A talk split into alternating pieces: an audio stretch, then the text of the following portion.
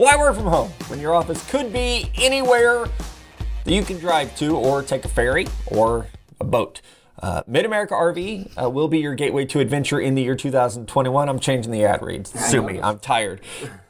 They have a diverse selection of travel trailers, toy haulers, fifth wheelers, teardrops. They have the right size RV for any vehicle, all covered by their exclusive RV warranty. Forever game days, remote work getaways, and family vacations are all better in an RV from Mid-America RV. Experience travel like you never have before. Find out more at midamericarv.com. I can attest to this because after the 2021 NFL draft, I'm taking my RV from Mid-America RV and I'm driving the hell away from Missouri for 10 days of camping and hiking. Will I return? Maybe. TBD. To be determined. TBD. But I will at least, TBD I will leave my house with truck, trailer, and fiance. Hopefully we return. That's where I'm at, basically. And my advice to you for avoiding chafing on your hikes would be to use Manscaped products and use 2Guys20 if you need 20% off, just in case. That was really good, Paige. I did not know where you were going there, but you recovered nicely. I was like, oh my Thank God, you. Man, she's gonna Thank do you very it. Much. They actually sent us. I don't know, Paige, if you get all the care packages from them that Mello and I do. I hope you do. Used them like we have. But they sent last week. It was the deodorant, which is it's that time of year, guys. I've talked about it before. It's a lotion that you put on once you air dry, and it's amazing. It smells like sandalwood and like sawdust, and it keeps that chafing way down. So big fan of that. But today on our show, it's coming out a day later because we've had a lot going on and it seems like things are changing constantly. But today on the show, our beloved Paige Kuhn will be moderating a mock draft. Mello and I get to play general manager with a mock draft based on what we think will happen. This is not what we would do. This is what we think will happen. Very specific. We need everyone to know that. But yeah, we apologize for the craziness of our show being out on different days. That just is the nature of March Madness, draft season, and all of the above for everyone in this group. So it is definitely hard to sing two guys and a girl, but we are working on it. And as soon as the draft season is over, it's going to be a lot easier, I'm sure. I hope so. I do hope so. So I believe... We went oldest goes first today? Yeah, I let you have the first pick because I honestly just wanted you to have the third pick. Oh, okay. Well, that's usually how this works. So just in case, take the odds, I'll take the evens. Yep. I mean, Paige, I don't know, do you need to officially put me on the clock here or do we just rock and roll? No, I can let you go because I think we've been on the clock for the first pick since, I don't know, January 1st. Since Trevor Lawrence got out of... college, so and officially declared for the draft. Came out of the womb, right? Yeah, since he left the womb. Congrats to Trevor Lawrence, who got married this past weekend. Fun fact: he and I are getting suits from the same company for our weddings. So love that about us. Best friends. Another fun fact: he got married at the place that I legitimately would love to get married at. Like it's on my dream wedding location venues. And props to him. And I tagged them in that, and they liked my story. So just putting that out there that I love the montage there. So. Well, I have a fun fact too. Oh boy! Trevor Lawrence got married this weekend, and I will never. I was also curious though. Like this dude got married this weekend, but he was also at the Masters.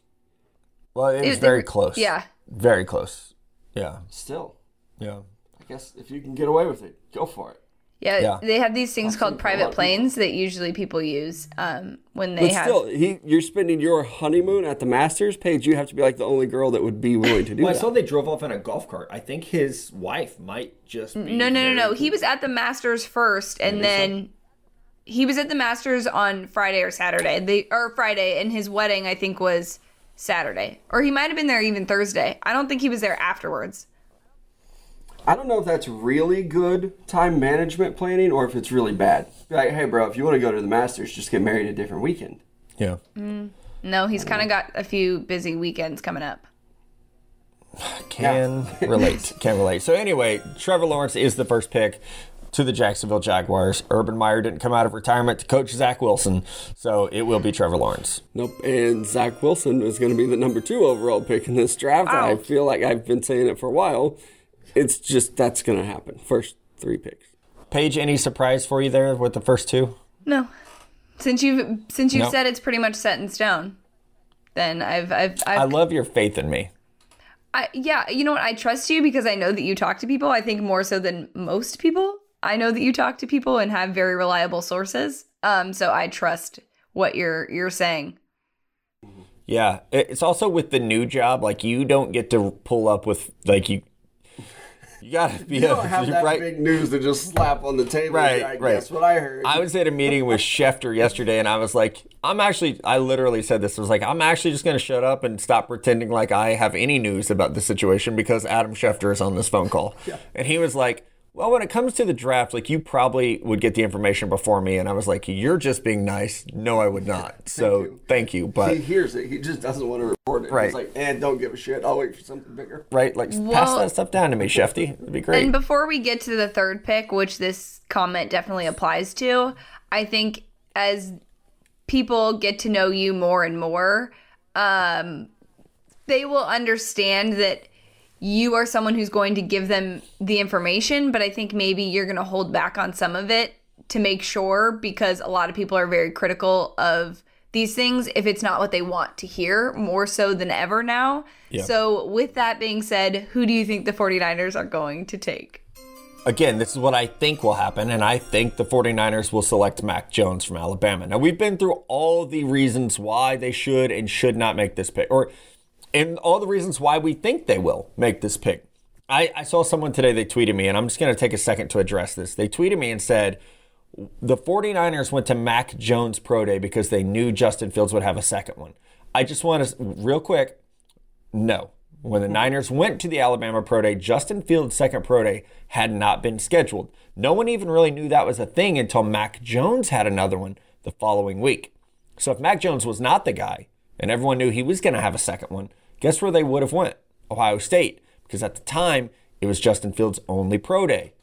Mac Jones was already scheduled for two. Do you see where I'm going with this? Niner fans are able to do some amazing mental gymnastics right now to not believe that this will be the pick. And I wrote about this today in my scouting notebook. People can check it out on thedraftscout.com, is that everyone thinks that Mac Jones will be the pick. I mean, Daniel Jeremiah, Mel Kiper, Todd McShay, Chris Sims, myself, Peter King, like Adam Schefter, like I mean, everyone in this industry right now thinks that Mac Jones will be the pick. So Niner fans can get upset all they want. I'm just telling you what I think will happen. Yeah, let me ask you this: do you think a lot of people who are not, because you guys obviously have some sort of responsibility to a brand that if you are wrong, people will. Like, it's important that yes. you don't get this wrong and report the wrong thing. Do you think a lot of people that are not affiliated with things like that, that have the ability to get it wrong, are doing this just so that if there's some chance that they take Justin Fields or Trey Lance, that they have that, like, bragging right? Honestly, I think there's some of that, Paige. I don't know, and I apologize if there is one. I'm not trying to throw shade at anyone. I don't know of what I would consider a credible draft or insider voice who is not saying this. Like, I don't, you know, if Ian Rappaport were saying it was going to be Justin Fields or Trey Lance and Adam Schefter was saying it was going to be Mac Jones, that would be very interesting. To my knowledge, yeah. And again, I apologize if I've missed someone, I don't know of anyone who is saying it will be someone other than Mac Jones who is reputable. Like, I know people on Twitter are saying it won't be, and like, my mentions are a nightmare right now because of this Niners stuff. But again, I don't know of anyone who's... There's always those people on Twitter who want to be the person who's an outsider so that if something happens, they're right. But it just doesn't feel like it this year. Yeah. I've seen a lot of people saying that, like, this is just a media thing that they're driving for clicks. And today I was working from home, and Mel Kiper released his mock, and I was watching ESPN and Get Up because they have my favorite draft guy on there. And it was Mel Kiper. yeah. Mel was like, you know, it's probably going to be Mac Jones at 3. This is the fit for the offense, blah, blah, blah. And I got to thinking about some of these tweets that I've seen where people are like, well, ESPN's just driving this up for clicks and attention. Do you honestly think Mel Kiper, who's been doing this for 40 years, is sitting in a meeting and they're like, hey, you know what, Mel, actually, we need you to get this one wrong so more people will watch the draft? You think fucking Mel Kiper is sitting in that meeting and being like, yep, this one's for you. I'll get it wrong. He's like, I'll take one for the team. But I'll put Mac Jones in my mock draft because I care about clicks still after 40 years of doing this job. And what's funny is, like, within my first couple of days at ESPN, one of the things they told me was only say things that you know are true or that you believe. Mm. Like, only do that because there's a lot of pushback. There's a lot of debate. And if you're saying things that aren't true or that you really believe, it will show up. It's like if you don't believe something, you can only defend that point so far before someone will, like, get you riled up and you'll say what's real. So, like, that's the thing is, like, only go with what you really believe. And, like, the NFL draft, Paige, you know this at Bleacher Report, the NFL draft was the third most popular sport in the Bleacher Report app. It was the NFL, NBA, the NFL draft was the third most popular sport. We don't need to do anything to generate clicks or to get people to watch the NFL draft. The NFL draft will be watched by more people than round one of the World Series, the NBA playoffs, and probably any sport other than the Super Bowl. We don't need to generate excitement for it. That's true. All right, well, let's move on to number four. A team hashtag on there. Right. That's it. Let's move on to number four with the Falcons. Is Arthur Smith and co. going to draft their quarterback of the future or draft someone to help out their guy, Matt Ryan, to win now? And that's what I'm going with, the latter on this one. I do think that they still see a Super Bowl window. I think that Kyle Pitts is going to be the pick. I wouldn't be surprised. I wouldn't be shocked if they do take a quarterback or if maybe even they move this pick. But I think if we're just sitting here, we're going no trades in this thing. I think that front office still thinks that they can make a run. I think that, you know, like you said, Arthur Smith sees a tight end that can catch the ball, that he can put out wide as another weapon, like Jonnu Smith type guy, but probably even better in year one. So I think that's what the Falcons are going to do with this thing. But I do really think they're heavily shopping this thing, and they're just waiting for somebody to come up and steal this pick for a quarterback. I can't imagine Justin Fields falling past pick number 4. I would just think that some team would move up to get him. But in this draft, like I said, I'm going with Kyle Pitts. I think that there is a little bit of a Super Bowl window belief in that Atlanta organization, so they're going to keep adding pieces to this team. I think Atlanta is really interesting this year because it's a first-time general manager, a first-time head coach, and we don't really know what they believe in the building. I know Matt Ryan has told people he could play until he's in his 40s. This is his age 36 season, so you presumably think you have at least 4 more years. He's under contract for 3 more, so it does seem like I think this is a trade spot. We're not doing trades today. I think it's a trade spot or a situation where, you know, they could just say, we'll take the best player in the draft who's not a quarterback. The LeBron of tight ends, you know. Yes. You want to take that. At 5, you got the Cincinnati Bengals, and there's been a lot of conversation because this one was pretty much set in stone until a couple weeks ago when we thought they were going to take an offensive lineman. Now, not so sure. Matt, who you got him taking? Yeah, and I'm going to go Ja'Marr Chase, the wide receiver from LSU. I don't feel great about this, and I've talked to a lot of people around the league. Cincinnati is such a small scouting footprint around the NFL. There's not a lot of good sourced information on them because they don't talk to a lot of people. It's kind of an older guard. You know, you don't have the fraternity of scouts there so much. So this is a tough one, but I do think it'll be Ja'Marr Chase. My reason for this really is just Joe Burrow. Joe Burrow recruited Riley Reiff there. He has said he wants Ja'Marr Chase. If they're letting him recruit offensive linemen, they're probably letting him have some input in who the pick is. If this were Penei Sewell, I would celebrate it and be very, very happy. And I do think, to be a naysayer to my own pick, I think there's a reason the Miami Dolphins felt comfortable trading from 3 to 6, probably because they believe that either Kyle Pitts or Ja'Marr Chase will be on the board. So this is tough. I won't be shocked if it's Penei Sewell, but just right now my feeling would be Ja'Marr Chase. It does feel like a lot has changed since then. I feel like, I agree with you, Miami traded to 6 because they knew we were definitely going to get one of these guys. Now, I don't know. We might have done it a little bit too early, but I think that they'll be okay. If I'm Cincinnati, I can't imagine passing up Penei Sewell, though. I mean, I know that you signed some free agents. You have a guy like Jonah Williams in there. But you can fix that left tackle spot for like a year or two with who's the tackle that they brought in, Reiff. I think that he's a solid tackle, or you can take Sewell and you can fix that problem for 12 years. I think he's going to be like a 12-year all-pro type tackle. And that offense, you're going to get the running game going. You're going to get the passing game going because now you also have your running game going. It makes no sense to me to take a receiver this early, but I guess we'll find out how much pull does Joe Burrow have with this organization already. He might be able to say, this is my guy, I want my guy, and have a lot of pull. We'll find out. We'll pick number 5, how much pull he does have. Speaking of guys who want their guys, the Miami Dolphins are up next. Who do you have them taking? I'm going to go, I think they want the receiver. I'm going to give them DeVonta Smith. I think that he would rather be with a guy like Mac Jones, but he doesn't get that because he's not going to San Francisco. But I agree with what Matt said earlier. I think that Miami traded there for a reason because they knew they could probably get a wide receiver there. And maybe they didn't expect it to be the third guy here, but I do think that they'll take Smith. I think he pairs nice with that offense and the other pieces that they already have. They brought in Will Fuller. They have Devontae Parker.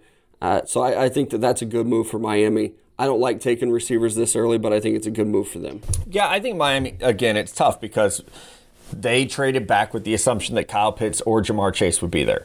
That could still happen. Brian Flores and Chris Greer are very plugged in to the NFL. They have a very good scouting staff down there. That could be the case. If not, then I like your pick of DeVonta Smith because he does fit what they need, I think, with Parker and Will Fuller there. Will Fuller is your vertical stretch, speed guy. DeVonta Smith would be your, like, underneath timing guy. So I like that pick. I just think it's funny because I know a listener asked us a couple weeks ago about, like, the, like, college connection and if it matters. And I think we're going to find out. It's not, I don't think it's two of them.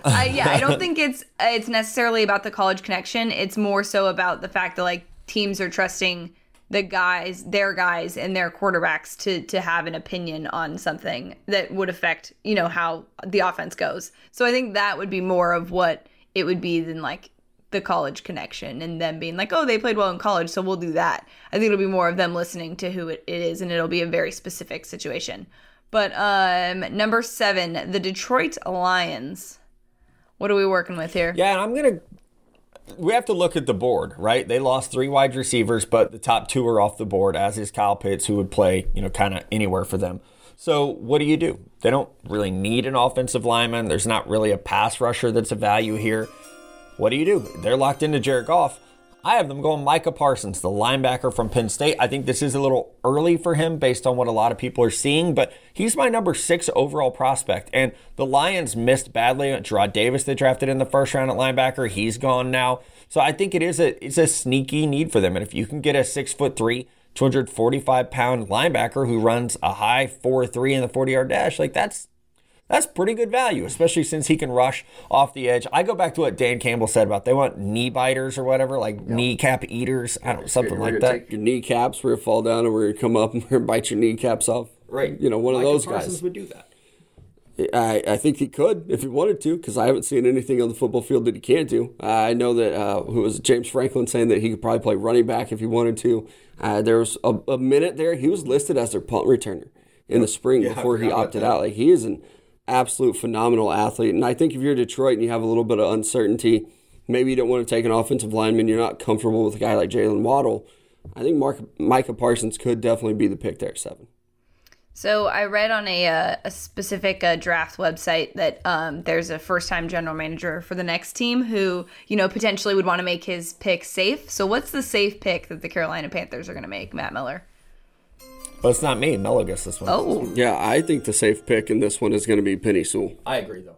I think when you sit here and you look at it, what does Carolina need? They brought in Sam Darnold. They picked up his 5th-year extension. I think they feel pretty confident with what they have there at quarterback, and they're going to at least give it a go. They're going to try to surround him with some weapons. I don't think Jaylen Waddle is a great fit here, so I don't think they're going to go receiver. I think they're looking at it and saying, how the hell did Penei Sewell fall to us at 8? And you snatch him up.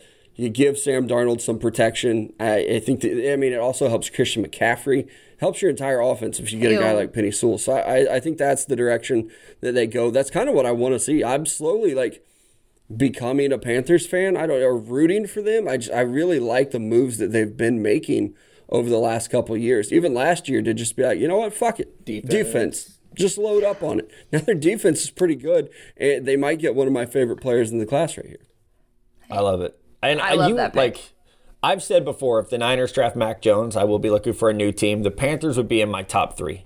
I can see that. You're already for myself. You should on our next episode. We're gonna have Matt pick his top three new teams so that when the day comes, he's ready to go. I'm sure like people who actually listen to this podcast and that we're friends with would know this. Everybody's like, oh, he'll be a Chiefs fan.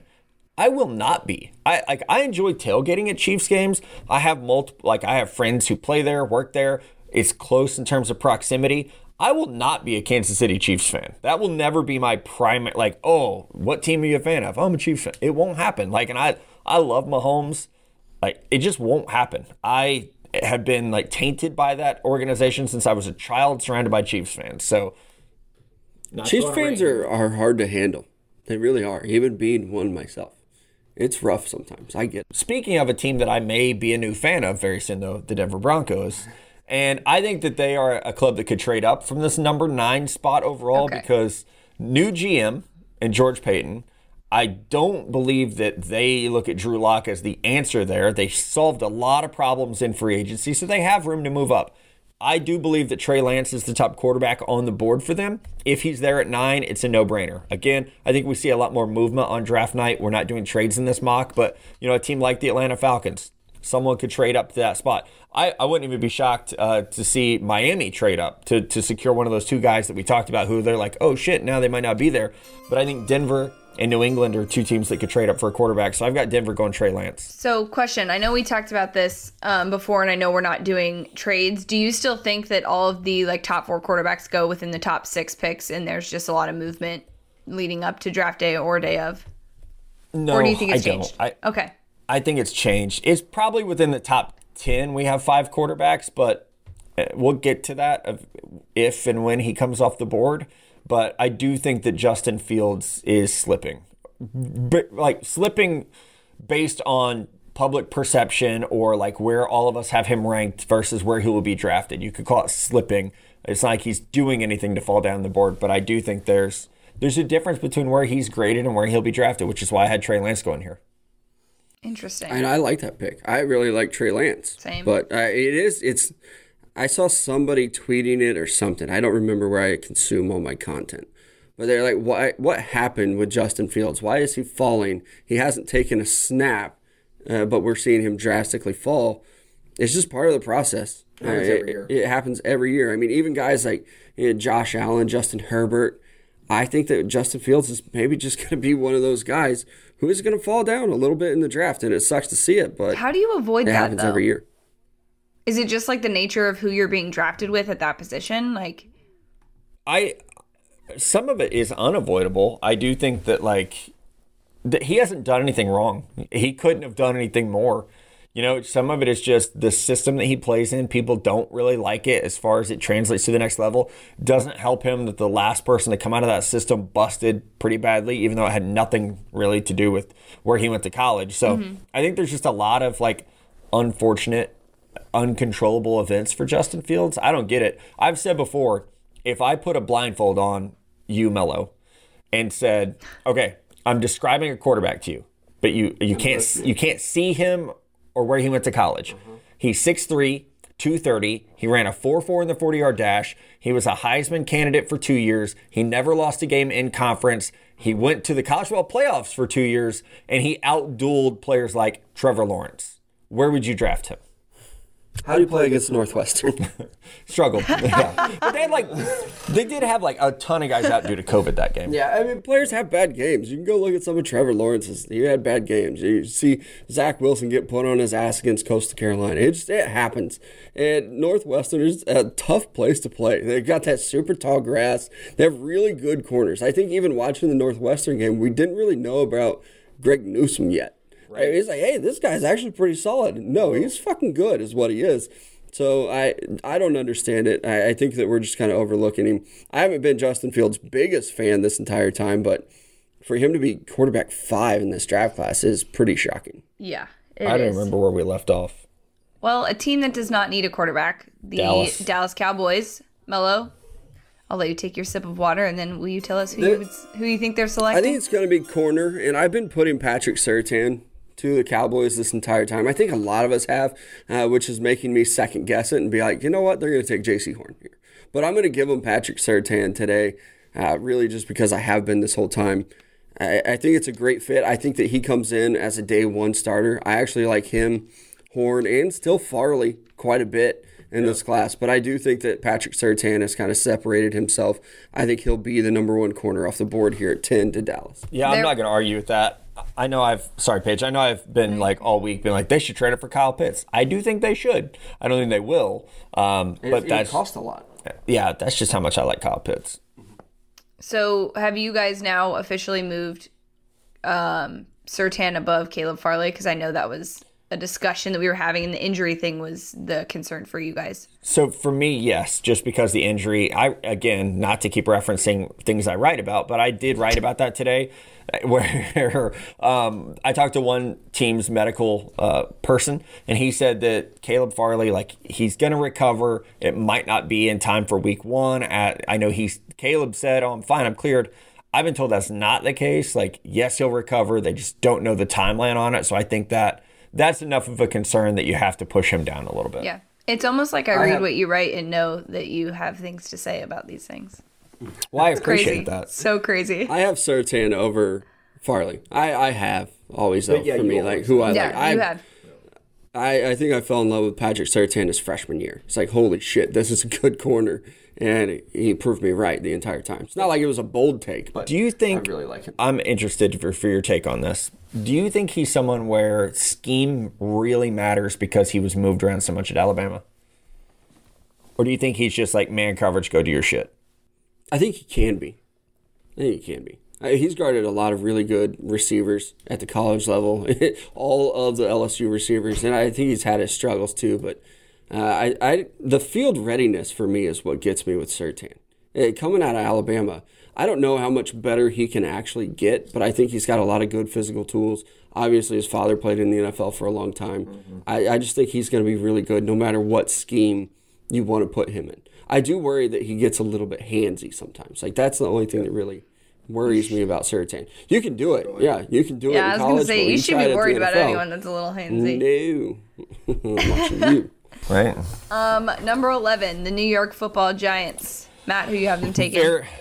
Very tough pick for me because I think the board just breaks poorly for them. They need a pass rusher. There's not one that I value here. I think they like Matt Pert at right tackle enough to not get into the Rashawn Slater territory here. So I'm going to go wide receiver, Jaylen Waddle. I know they picked up Kenny Golladay. These are very, very different players. And I do think that there is a belief. I know that Joe Judge has said that he believes in Daniel Jones. I think they need to start putting more pieces around him. So I'm going to Jaylen Waddle to give them that vertical threat that hopefully will open up this offense. I think that'd make fans really happy. It seems like they really want another receiver in there, another weapon. And I agree. I do think they really believe in Daniel Jones and want to give him every chance to succeed. Number 12, we've got the Eagles. They moved back. So where do you think they go with this? I feel like they don't need anything. They don't need this to be a home run, but I feel like you need to make do with what you got. Mm-hmm. And I think that some Eagle fans are going to be mad because every receiver's off the board now. But I actually think they moved down to 12 because they probably assumed all the receivers would be off the board. I don't think that's where they're going. I think they looked at this and said, well, we're not going to get DeVonta Smith. We're not going to get Kyle Pitts or Ja'Marr Chase probably. And they probably are targeting a corner. That's why I have J.C. Horn coming off the board here. I think they moved down to 12 saying, even if Dallas takes a corner, we're in really good shape to get another one of these guys. And I like that move. I think they did a good job of working the board finally. This is also a team with Howie Roseman. They could move back up. I mean, they're not set at 12. They could move down. They could move back up. They could do both. It would not surprise me. But I think that the pick and what they're eyeing is a corner here at 12. I think they'd be very happy if you can get J.C. Horn at 12. I would be very happy with that pick. I think it's an Eagles fan. And, like, there are no receivers. It's too early for, like, Elijah Moore. It's way too early for Kadarius Toney. I thought you meant, if like, you being – yeah, I was like, as an Eagles fan, like, you're out of the Eagles. Like, Matt's going to be a fan of, like, 50 teams. Before an Eagles fan. Yeah. There are a couple teams I've just had too many instances with their fan base where I could never – never. And the Eagles are one of them? If people really thought about it, they would be able to figure out who my favorite team would be once McCorkle is drafted by the 49ers. So. Lord. Is that his name? I'm just so worried about the reaction on that. I just don't know that I can handle the Twitter effects of it. I'm going to be in Cleveland just, like, doing one of these, like, just trying to rile up the, like, Browns fans, you've seen shitty quarterbacks drafted for 3 decades. Now it's someone else's turn. It's San Francisco's turn. He's not a shitty quarterback. He's just not one you draft up to 3 to take. Anyway, let's not get... You're right. He's not a shitty quarterback. It's just a shitty value. Yes. Yes. For what they... Yes. Right. Exactly. Right.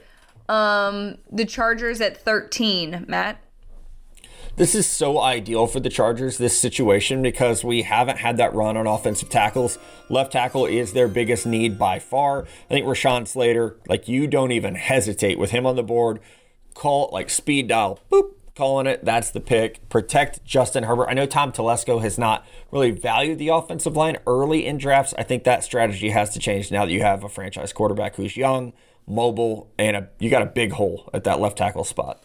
Yep. I think so, too. I think they'd be very quick if Slater were to fall here. If not, I think they could. They're still going to go tackle. I think the Chargers and the Chiefs going left tackle is a pretty solid bet if you're doing prop bets or anything like that in the NFL draft this year. And I do like Slater. And I think that his versatility is, they got a lot of them, Paige. Lots of them. But I think Slater, plug him in anywhere. He can literally play all 5 positions. So even if you get him in and you're like, I don't really love him at left tackle, try him at right tackle. Try him at guard. Play him at center if you need him to. Yeah. So I like this kid a lot, and I do love his versatility. But I also think that he can play left tackle. And if you can find a left tackle of your future at 13, which I think Slater is, you have to snag it. Steal of the draft. 14, the Minnesota Vikings. New man on the Minnesota Vikings. I feel like they do too. And they could go corner here. But I don't know if they trust Caleb Farley in the medicals just yet. So I am going to go offensive lineman where we do see a little bit of a run. And I'm going to have them take Christian Darrisaw. I do think it'll be interesting if we see J.C. Horn or Patrick Surtain fall to Minnesota. Obviously, they've had some problems with their corners, staying out of trouble there. But for right now, I think they do go with a guy like Christian Darrisaw to be that left tackle. Darrisaw is so raw and athletic. I know some teams see him as a right tackle, some see him as a left. I think he can play left tackle, and this is the biggest need for them. You know, with Riley Reiff leaving a free agency after they couldn't restructure. I like Brian O'Neill. I like Ezra Cleveland, who they drafted in the second round last year. He's probably going to stay at guard. Garrett Bradbury at center. Like, they've invested a lot in this offensive line. I would say you just keep it going. I would throw out pass rusher, though. It's a possibility. Again, it's tough because there's, like, not that dude this year, but right. Danielle Hunter doesn't love his contract. Yannick Ngakoue, they traded a second for this guy and it didn't pan out. So I just think there's a hole there that they could go get, try to fill at least. I can see the picks before I talk to you guys, and this honestly sounds like a nightmare for the rest of the league. So, Matt, who do you have Bill Belichick taking in the New England Patriots at 15? Justin motherfucking Fields at 15 overall. What a fucking my number nightmare. 2 quarterback in this class goes to the Legion of Doom. What'd you say? I just thought about this. I guess I should say, the Niners draft Mac Jones, I think that Bill Belichick had something to do with this because he wanted Justin Fields to slip. He wanted that to happen. He wanted the other quarterbacks to be available later. Did you tell her about this? I've actually heard around the league that Belichick is like, has done that in the past and maybe doing it again. It's like Inception. Because everyone, God, I have notes on a lot of things. That one I did not know. Yeah, there is definitely, there's 100% a belief in the NFL right now that Bill Belichick is trying to push Justin Fields' stock down. Now, he could also just be pushing his stock down, not because because he doesn't like him, but I know that people are a little bit worried. So I don't think Justin Fields will fall to 15, by the way. I think if he started to fall like this, there would be a trade up, Chicago, Washington, New Orleans. But I think he ultimately ends up with the Patriots via a trade up the board. I have a feeling he goes like 7.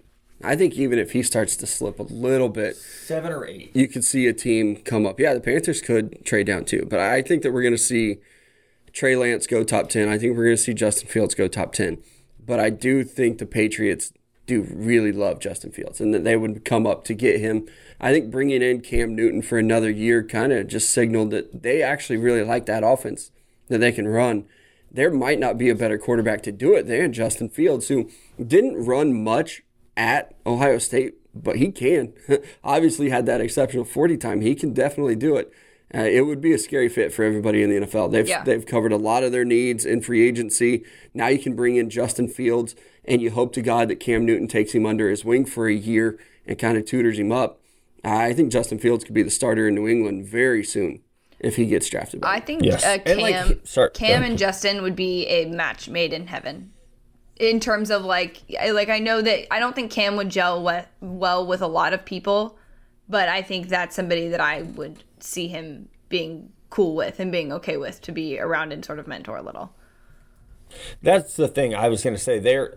I remember the first time I watched Justin Fields play, it was actually when he was at Georgia, and we were watching the game together, and I was like, I didn't know how big he was. I was like, he moves like Cam Newton. Like, just he moves. I think he's a more accurate thrower. He just moves like Cam Newton. And then I realized, okay, he's a little bit shorter, but, like, he's stocky, he's fast, he's powerful. Like, he really does move like him. So I would be, obviously, such a big fan of that pick. Yeah. Well, and it sort of makes sense to, like, push his stock down a little bit because there's a big difference between going from 15 to the top 6, sort of like what everyone was talking about, to even the top 10 or 11. So I think moving him down even a little made it easier for him, but that is a frightening idea for all of us. Let's see. The Arizona Cardinals, they got J.J. Watt. They've got Kyler Murray. Where are they going with this pick? I think they're going to go defense. I think I wouldn't be shocked if they would have taken a running back, but then we learned earlier today, actually, that they signed James Conner out of Pittsburgh. So I think that maybe they're happy with their running back depth. And taking a running back in the first round might not be a great idea. They have to also replace Patrick Peterson at corner, who is now in, I believe, Minnesota, I think. I'm going to have them take Caleb Farley here. I think that they look at the medicals and they say, all right, we'll take a chance on it. If it's not Farley, I do think it'll be Newsome out of Northwestern. But I think they have a big need at corner. And Caleb Farley, he might not be ready week 1, but is he ready week 8? It's his rookie season. Get him for the future because his potential is outstanding. He could be a lockdown corner. And if he misses the first 8 games of his rookie season, who gives a shit? You might have one of the best corners in the league if he maxes out his potential. And I was adding there, Paige knows this because she read the article today, that Arizona is a team a lot of people around the NFL think tries to move up in the first round. So could be for a corner, could be for a tackle opposite DJ Humphrey. So something to keep an eye on. All right, number 17, the Las Vegas Raiders. That's still so weird to say. Everyone knows how I feel about this team's ability to draft. It's not good, so I'm going to give them a little helpful hand here. I do think they go middle of the field. They try to address this defense. Mello, what do we know about Mike Mayock and John Gruden? What do they do? Big programs, big character guys. Exactly. That is Jeremiah Owusu-Koramoah, who you heard on this podcast. Friend of the podcast. The character doesn't get bigger. The leadership does not get better. And he was great at a major program, Notre Dame, who Mike Mayock used to call games for. I'm connecting a lot of dots here. I think it happens. I think Owusu-Koramoah is a Raider, and it's a great pick for them. It honestly is. With the tight ends and quarterbacks you have to deal with in that division, you better do something in the middle of the field. Yeah, I agree. I really like this player. I hate to see him go to Vegas where the Chiefs will have to play him twice a year, but you also have to worry, like you said, stopping the tight ends that are in this division, stopping the quarterbacks that are in this division. I mean, Noah Fant in Denver is very good. Travis Kelce's still very good. And Owusu-Koramoah gives you a weapon that is very good in pass coverage and not a bad blitzer either. I think that if he were a little bit heavier, we would probably see more top 10 buzz. At his pro day, he worked out at defensive line, linebacker, and safety. And, I mean, when we talked to him, we mentioned it too, he's one hell of a special teams player. And, I mean, he might actually be, like, you know, a guy who's going to get drafted top 20 who wants to get out there and be on, like, kick return or kickoff coverage. So I love the kid. I think it's a good pick. I would have done the same thing here with Vegas. It feels like this is going to be the pick. So, Mello, you had the Dolphins taking DeVonta Smith with their first pick of this round. What do you got at 18 for the Dolphins? I think they go defense, trying to replace some edge rush help, and I'm going to give them Azeez Ojulari out of Georgia. I think he's a great stand-up rusher. He showed that he can put on a little bit of weight. Came in at like 249 at his pro day. He's got a lot of bend, a lot of burst. I think he's going to be a very good pass rusher. Him falling here to 18, I think he's the first pass rusher we have coming off the board here. Yes. That's kind of a shocker, but I think he'd be a great fit for what Flores wants to do with this defense and be versatile and be able to rush from a lot of different spots on the field. It's getting harder to make our picks while we're talking because, we're getting, I have, a big board that I'm deleting guys from, and I'm trying to, make the pick while you're talking and, think, and it's, and also listen to what you say just in case you, I don't know. Test make a point me that in you any wanna... way, shape, or form. Right? Now I want to. Right? I know. Now he knows you showed your cards. You should not have done that. I think Aziz is an interesting player because, and I know Daniel Jeremiah tweeted this, so I'm not trying to snipe his information, is that, there is no consensus on the pass rushers this year at all. Oh, there's not. Kwity Paye, you and I don't even agree. Kwity Paye, good player. Jalen Phillips, you got the injury stuff, right? Great player, but the injury stuff. Azeez Ojulari, really small. He's not a scheme fit for everyone. Gregory Rousseau opted out and then didn't have a very good pro day. He doesn't have a ton of burst. It's there are just so many questions in this edge rusher group. But I do agree Miami, after they get a wide receiver at 6, they got to figure out. It'll be, I think, a front 7 defender for them at 18. My favorite draft analyst, was reporting that this team is a team that will probably be in the conversation to move up in the draft. But if the Washington football team at 19 is staying there, Matt, who do you have them taking? Also, yes, it was you that said that. I love your guys' support for Mel because he is a sweetheart. I do think Washington. There's a lot of buzz. I was in a production meeting over the weekend actually, and somebody was like, "Have you heard anything about Washington moving up?" And I was like, wait, what? And so then you have to start asking people, wait, have you heard about this? What's going on? So I think Washington, they miss out on the quarterbacks. They miss out on the left tackles. So I have them going defense. They have a big need at linebacker. My favorite linebacker in this class, not named Micah Parsons, is Jamin Davis from Kentucky. The Darius Leonard comps are out there for a reason. He is so good on all three downs. It's truly a do-it-all linebacker. And I think that is Washington needs a quarterback. They need a left tackle. But finding someone like Jamin Davis with how great their defensive line is, holy smokes, that defense would be so good. I think so, too. With Washington, there's so many needs. I would try to move up if I were them. I just don't know if they're going to be able to. 19 to whatever they're going to have to do is a big jump. And loading up on this defense, it would be scary. With already guys like Chase Young in there, now you're starting to add to that second next tier to their defense. Load up. Guess you try to stop the Cowboys any way you can. He would definitely be a piece to do that. At 20, we've got Da Bears. Melo? Da Bears don't get a quarterback either. I think that they're going to go tackle. This is where we have Tevin Jenkins, other friend of the podcast. Yeah. I hope that he gets his wish and he gets to play on the right side, and he's very good for a very long time. Chicago desperately needs somebody to help this offense. And while this pick. That might be, some people would say, they take a receiver to help your offense. You have a veteran quarterback, so I don't think you have to surround him with weapons. I haven't heard anything about Allen Robinson in a very long time, so that tells me he's probably staying in Chicago. I think you help that offensive line, you help your running game, you help your quarterback. Everybody's happy, and I do think that he is a guy who is a day one starter. Plug him in, and he'll be ready to go on that offensive line. Yeah, I like that pick. I have been a big-time critic of Chicago's offensive line, especially at tackle. So, I do like this a lot. Look at that. Making it easy. The Indianapolis Colts are at 21. This was not easy at all because they need a left tackle. But I think I don't think that your guy, Vera Tucker, is going to be a left tackle in the NFL. I think he's going to be a guard. So I didn't want to put him here because they don't need a guard. They need a tackle. I don't want to reach for someone like a Samuel Cosmi or Walker Little. So I'm going to go Jalen Phillips, the edge rusher from Miami. This is an area where they have drafted. They have used money in free agency. They still need a pass rusher. So I think Jalen Phillips both fits the defense and is a good value here. The key is clearing him of the concussions that happened at UCLA. But people I've spoke to said, he played every game for Miami last year. He was fine. So I think that hopefully that situation has gotten better. All right, I should probably talk about it too, huh? You're right. Now I'm move looking on to ahead. Tennessee. We can move to Tennessee. Let's move to Tennessee. Okay, they have a decent amount of picks. What do you think they're doing with this one? They have a decent amount of needs as well. I think they could go tackle, but Tevin Jenkins already gone. They could go receiver. They could go pass rusher.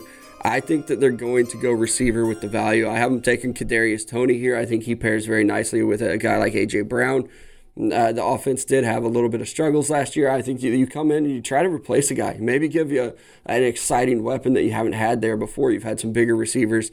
Get a guy like Kadarius Toney, and then you can fill those other needs late. We were talking about earlier, we haven't had many edge rushers come off the board yet. It's still a lot of good, deep offensive line class, so I think they go receiver here. I'm going to give them the best one, in my opinion, on the board right now, and that's Kadarius Toney. I do think he would be a good fit there. I think that they really are probably going to go defense, though, at this pick, whether that's a corner, because I remember they lost a couple guys there. They lost Kenny Vaccaro at safety.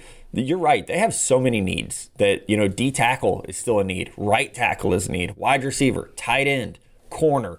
So, man, I think they have 8 picks in this draft. They have to be pretty aggressive this year. 9? They have 9 picks. They got to be aggressive. I think just out of curiosity, in this situation, when you do have that many needs and this many picks, what in terms of position, is this a place where you go best available and you think, Melo, that's why you kind of went with that pick, is because this, in terms of position, was the best available for how far down they are? I think the value at this position is a lot better. Mm-hmm. Even though we all seen the tweet now about how often receivers bust out of the first round, you still got to take a chance. You still got to swing on it. It's not like there's a huge hit rate in the second round for receivers. It's just a hard pick to draft. Hit rate for receivers. So, and they desperately need one where I think that you can find some tackles to play right tackle. The rest of your line is still pretty damn good. You just missed on your right tackle last year. So I think they do look at it and say, what's the best value here? And for me, that's receiver. Gotcha. So the Jets are for sure, basically, we know is what I'm prefacing this with so that we can get out of this. Whatever we need to clip out when the draft comes out. Right? The Jets are taking Zach Wilson at 2, but at 23, Matt, who do you have them taking? Yeah, I have them going to the defensive side of the ball. Robert Saleh, hired from our 49ers or Paige's 49ers. We'll see. We might have to clip that out after the draft. Greg Newsome, the second, who Melo mentioned from Northwestern. I remember watching him against Ohio State, and I was like, damn, I wish he were draft eligible. Because I think Northwestern's one of those weird schools that does it maybe by academic year. I don't know. For some reason, I didn't think he was draft eligible watching that game. And then you find out that he is, and you're like, oh, well, hello, good sir. I had the same problem, actually. I think that he was one of those guys. Was he like a redshirt sophomore? But then he was listed as Northwestern, maybe he was listed as a sophomore. I feel like something like that happens. I know I made the same mistake. I hate to tell you guys this, but that shit's going to get a lot more confusing in the next couple of years because of this COVID year that everybody got stuff back. True. Okay, well, anyway, once we found out he was draft eligible, which, God, schools, help us out a little bit. Mm-hmm. I love his game. And I think he would fit great with what Saleh wants to do. I know a lot of people are going to think, well, the Niners never drafted corners early. They needed to. That was a weak spot for them. Ahkello Witherspoon was not good. They got very lucky with the Richard Sherman signing, or they're very intelligent, however you want to read into that. So I think Newsome would give Saleh that big corner that he needs for this defense. I really like him too. I think the most surprising thing is maybe if he falls, or if he's drafted below Caleb Farley. He just stole a pick from me. But I think that he's a really good player. And I like this pick for the Jets. Go in and get yourself a guy. They've done a very good job of filling a lot of their holes. If the draft falls this way, of getting a receiver, a pass rusher, now a corner, and a quarterback with the number 2 overall pick, that's kind of, if I were the GM, that's kind of how I would draw it up too. So I think they're doing a very good job. And Jet fans should be very happy if they get a guy like Newsome in the first round. So basically, Melo is also qualified to be a GM. 24, the Pittsburgh Steelers. Melo, since you're so good at being a GM. I am very good at being a GM. Just waiting for that call. Mm-hmm. I'm going to go Elijah Vera Tucker. The Steelers sneaky have so many needs on this team. And I debated going an edge rusher, but I don't know if I love any of them that are here. To fit with what Pittsburgh does. If Azeez Ojulari was here with this pick, I would pull the trigger on it. If Jalen Phillips was, I think that would be the pick, but they're not there. So I am going to go with Elijah Vera Tucker. Maybe he could be your left tackle. If not, you might kick him inside to center even. I think that he could play every position along the offensive line if needed. We just haven't seen it yet, but they definitely have some needs up front with their left tackle, and then the Pouncey brother retiring at center, I think they could go offensive line. And Vera Tucker is definitely a guy that gives them a lot of versatility. A popular pick here is running back, but I think they've said they want to improve the offensive line. One way to do that, or the run game, excuse me. One way to do that is improve the offensive line. So if you were to pick a running back here, I was just going to say, if you were going to pick a running back here, who would you pick? It would be Najee Harris, and I think there's a good chance of that, but this is a deep running back class, as it seemingly always is. So, like, you could get Javonte Williams in the second round and an offensive lineman here. That's how you stack picks. I switched the draft order. I wanted you. Yep, so it's helping you out there. Whoa. Switching draft order. Not the draft order. I switched the GM. Yeah, we didn't trade the names over here or anything, right? I was like, Melo's going to pick for the Chiefs. I'm like, you have that poll? Maybe it is the media that's trying to drive this. Yeah. Look at how they affect the draft. They changed the pick. They just said Matt Miller from ESPN and Two Guys Growing a Podcast said he wants to switch the Steelers and the Jacksonville pick, actually. Right. But who, Matt, do you have Jacksonville taking with their second pick of this round? Yeah, this is a player that has been forgotten about, and I hate that. But Pat Freiermuth, the tight end from Penn State. Penn State did not have a good year, right? The Big Ten, it was tough this year with all the COVID things going on and the schedule being so up in the air. I still like Pat Freiermuth, and one thing you hear a lot is that Urban Meyer and Trent Baalke want to build that tight end room. They need guys there, and they have – this receiver core is not as bad as a lot of people think it is. Like, DJ Chark, really good. Laviska Shenault is a great fit for this offense. They added Marvin Jones. They have Colin Johnson. Like, it's actually a good receiver room. What they need is a tight end. I still think that Pat Freiermuth is a late round one, early round two type player. So he's the pick here for me. I really like that one. I've liked him this whole time as well. Had him tight end for a very long time. Still actually might be tight end one in my heart, but I think that he is a true inline tight end who is going to have his hand in the dirt the whole time. He's a very good pass catcher, a willing blocker. I like that pick, and starting to build things around Trevor Lawrence. I think most times I've done a mock or seen other ones, it's like, oh, they'll address the defense with that second pick, but maybe they won't. Maybe they will go offense, so I really like that pick for them. The Cleveland Browns at 26, Mello. Browns fans really like me, so I'm sure that they will be happy with this pick. There's been a lot of rumors about Jadeveon Clowney in Cleveland, and he's there for a second meeting. Is he going to sign? To me, I don't know if it'll happen. I don't know if they can get that price worked out right, but it looks like they want a big pass rusher. And so I'm going to give them Gregory Rousseau, who was a top 10 guy this time last year.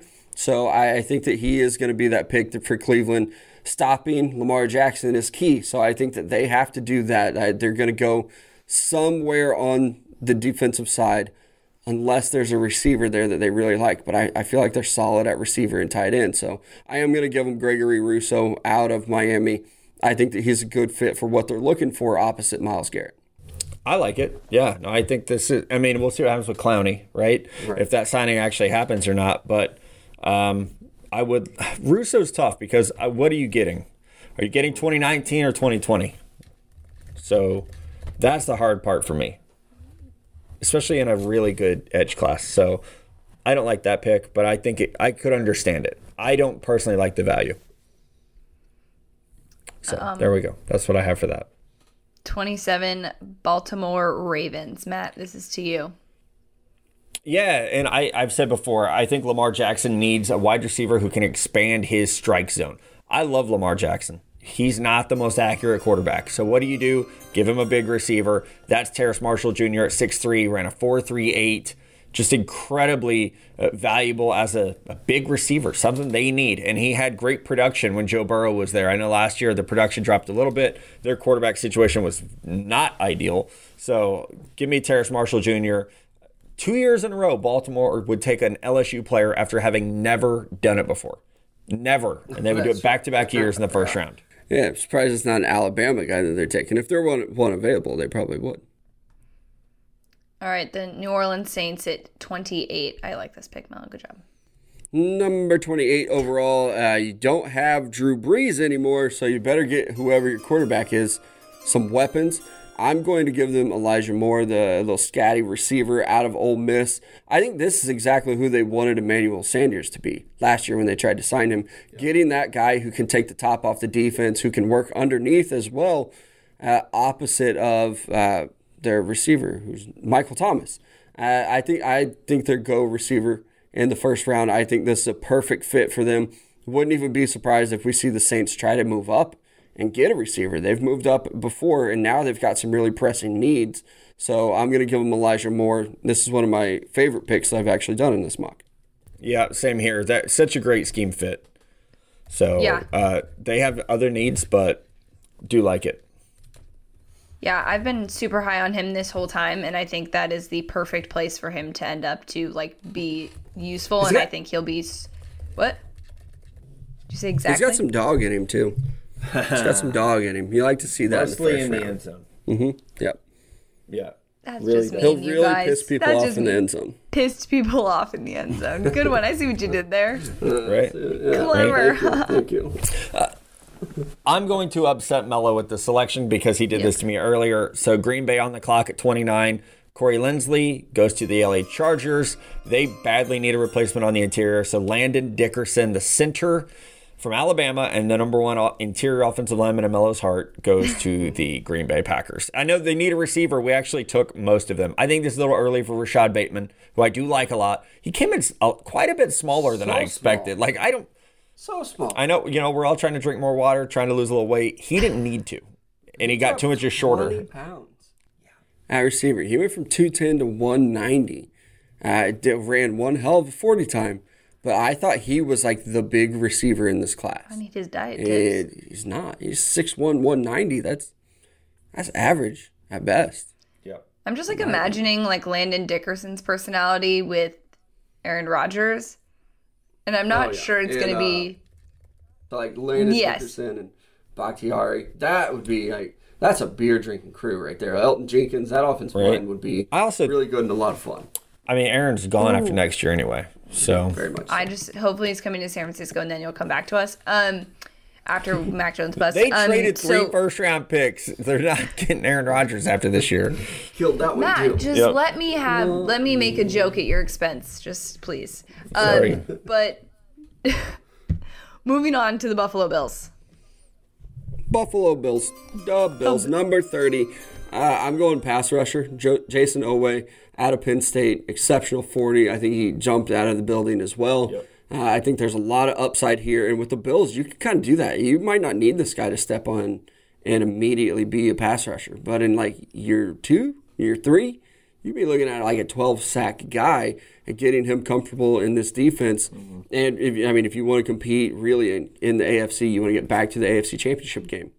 I think if you can get after the quarterback, you got a pretty good chance of beating the Kansas City Chiefs and winning your division as well. And Jason Oweh out of Penn State, definitely going to help you do that. He's tough. Didn't have a sack last year, but he is one of the most athletic players you're going to see in this class. Almost a 40-inch vert, had an 11.2 broad jump, ran in the 4.3s. Like, that's just silly. Like that's not be able to do that real. That size. And so with Buffalo, with all the talent they have in Buffalo, if you had this freak coming off the edge, my goodness. And I use that word with all the love and respect it deserves because he is crazy good. Yeah. So is this where you change the draft order to give Melo the selection for his own team? We swapped. Yep. With my own team, the Kansas City Chiefs. And I'll tell you, the way the board falls, I don't love what's here. And I think that there are a lot of left tackles, and this has to be a left tackle. You can't wait till the second round if you're the Kansas City Chiefs and hope somebody falls into your lap. Maybe you trade back in the second round a little bit here, but I'm going to go with Walker Little, which is probably way too rich for Walker Little talk, but I really like him in this fit. He also hasn't played for 2 years. I don't know if... he shouldn't be drafted in the first round. But when I look at the other tackles that are available, I don't love Jalen Mayfield that much. Dylan Radin, Sam Cosmi could be a pick here. Liam Eichenberg. But for now, I'm going with Walker Little. He's got good feet. He's a pretty good athlete, super smart kid. And I think he's field ready, which is going to be important for the Kansas City Chiefs because you do have to have a day one rookie left tackle. Yeah. And if I'm going to pull the trigger on one of these guys to be my day one rookie left tackle, it's Eichenberg or it's Walker Little. So yeah, I think Eichenberg's probably a right tackle when it's all said and done. According to this mock draft, how many first-round draft picks do we have on the podcast so far? 3? 4? 3. Look at us. 3. I think so. And we admittedly did not push for interviews as hard this year as we could have because we were so busy. We turned down several. But we'll have them on after the draft, so it's fine. It'll work out. The defending champs. Sure. The Tampa Bay Buccaneers. Matt, your pick. Yeah, there were a lot of really good players left on the board. So I tried to look at need and think about value. And I'm going to go with Zaven Collins from Tulsa. I've seen him listed at linebacker. I've seen him listed at defensive end. He's just going to play in the front seven. Tampa is eventually going to lose, Jason Pierre-Paul, Levante David. There's going to be a need for someone who could be, I think, a positionless mismatch player in that front seven. For me, that would be Zaven Collins. This is tough because I actually had quite a few players with round one grades that we didn't have drafted here. Trevon Merrick is my number 14 overall player. Najee Harris, Kwity Paye, Joseph Osai, Christian Barmore. Those are all players in my top 30 who were still on the board, but Zaven Collins is just too much of a fit for them here. Yeah, I agree with that too. I do think he's a really good fit because he is such a chess piece that he could take over for an edge rusher type guy, or he could take over for a traditional linebacker where he drops in coverage. Had 4 interceptions last year. He's a really big guy. I think he's like 6'4", 260. Yeah, he's is what Tulsa listed him at. I haven't seen any numbers from his pro day, but I like that fit. And with Tampa Bay, you're just drafting for almost best player available. You don't have any need. Yeah. With fit, Zaven Collins is going to definitely fit. Like I said, he can play almost anywhere. So I like that pick for Tampa. Love it. I love it. I would love for people to rip this mock draft. Like, who did we forget? What pick other than Mac Jones do you hate? Don't tell us that you hate the Mac Jones pick. I don't care. It's an ideal time to leave that Apple Podcast review or tweet us at 2GuysAGirlPod. Follow us on Instagram. Subscribe everywhere. 2GuysAGirlPod. Can't wait for that March matchup update. Yep. We'll get that out soon. Of the way once I come back from vacation. So.